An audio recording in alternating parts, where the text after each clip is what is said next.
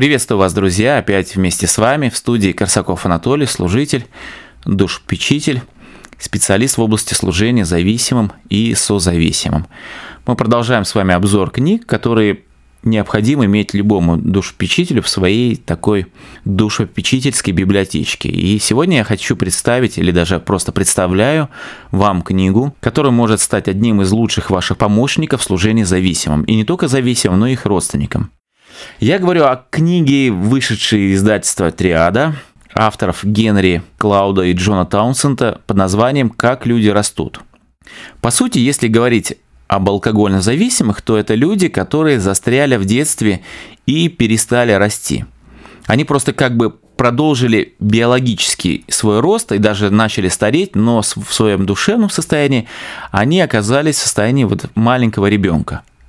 И они как бы словно остались вот в этом своем детстве, которым они не приспособлены для жизни во взрослом мире – и, находясь в своем страхе и боли, нашли выход в том, чтобы обретать утешение вот в алкоголе. Иначе говоря, их алкоголизм нужно рассматривать не как их распущенность, а вот как неудачную попытку убежать от боли, убежать от сложности жизни. Распущенность здесь будет лишь или там безнравственность, или наоборот какая-то сложность поведения, это всего лишь следствие их попытки ну, найти себе утешение. И когда вы начинаете служить алкогольно зависимым, то нужно понимать, что если перед вами тело взрослого человека, то на самом деле всегда душа маленького испуганного ребенка. И вы можете сколько угодно говорить такому человеку, возьми себя в руки, займись делом, стань хорошим.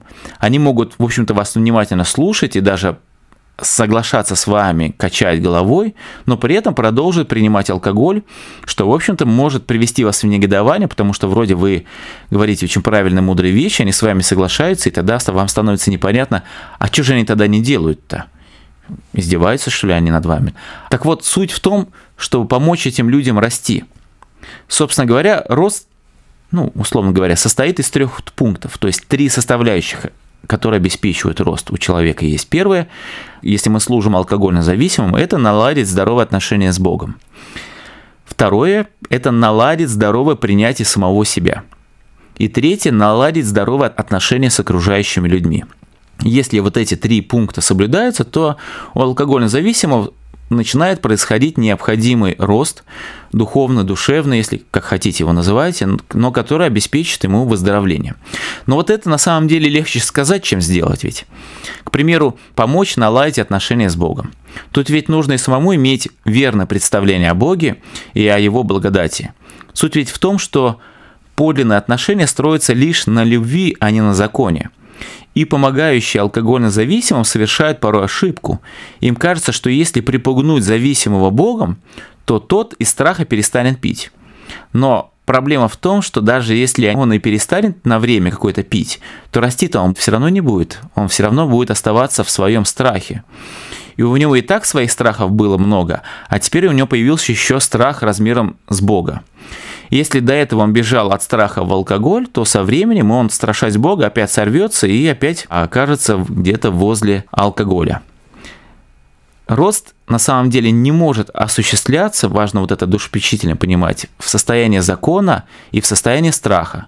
Вообще любовь и страх – это, если хотите, какие-то противостоящие состояния. Помните, Иоанн пишет, что вот в любви нет страха, но совершенно любовь изгоняет страх. И поэтому очень важно понимать, что вот любовь и страх – это противостоящие состояния. И поэтому нужно еще и самому разобраться со своим богословием. Так вот, к чему все это я говорю. Представленная мною книга «Как люди растут» помогает и самому служащему разобраться со своим богословием.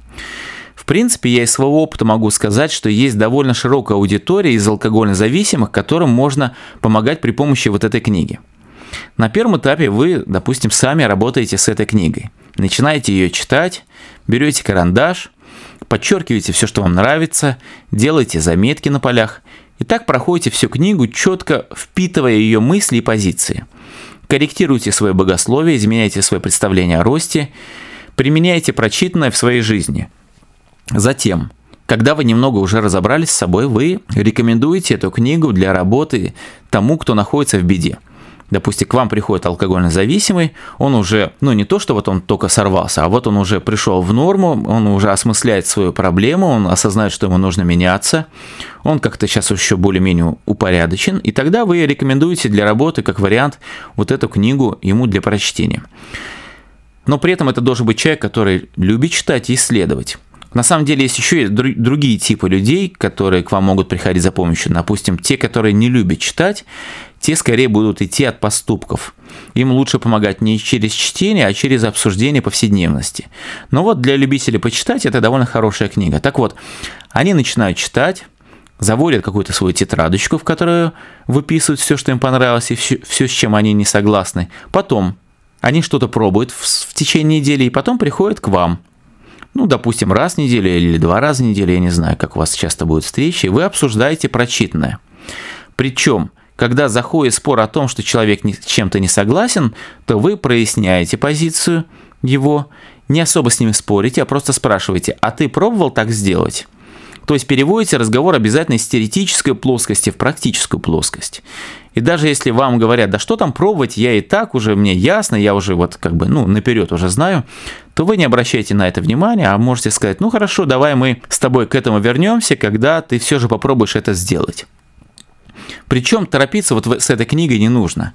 Если кажется, что следует как можно быстрее ее прочитать, и пусть вот он знает все, что там написано, то это на самом деле ошибка. Потому что вообще-то подлинные изменения не происходят быстро, и уж тем более не происходят со скоростью чтения.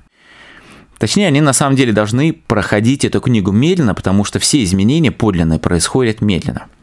Впрочем, иногда бывает так, что изменения вдруг в человеке происходят и быстро, но на самом деле из моего опыта это говорит о том, что перед этим был какой-то очень длительный период накопления.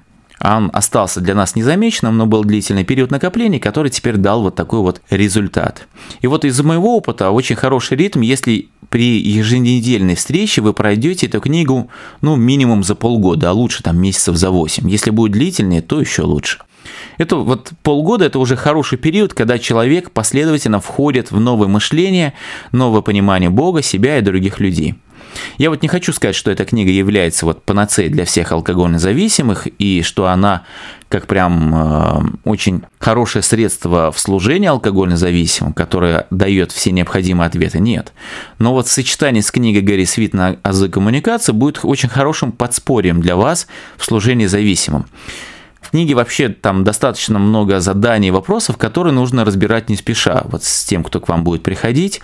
Иногда за одну встречу можно разобрать лишь один вопрос, а их там порой там, по 15 за раз дается. В общем, книгу «Как люди растут» авторов Клауда и Таунсенда можно брать смело в свою библиотечку и практиковать сперва для самих себя разбираться – выясняя для самого себя, каким же образом происходит рост вообще, потом каким образом происходит мой личностный рост, и потом тогда становится понятно, как служить людям, находящимся в алкогольной зависимости, и поддерживать их личностный рост. Ну, до встречи, друзья.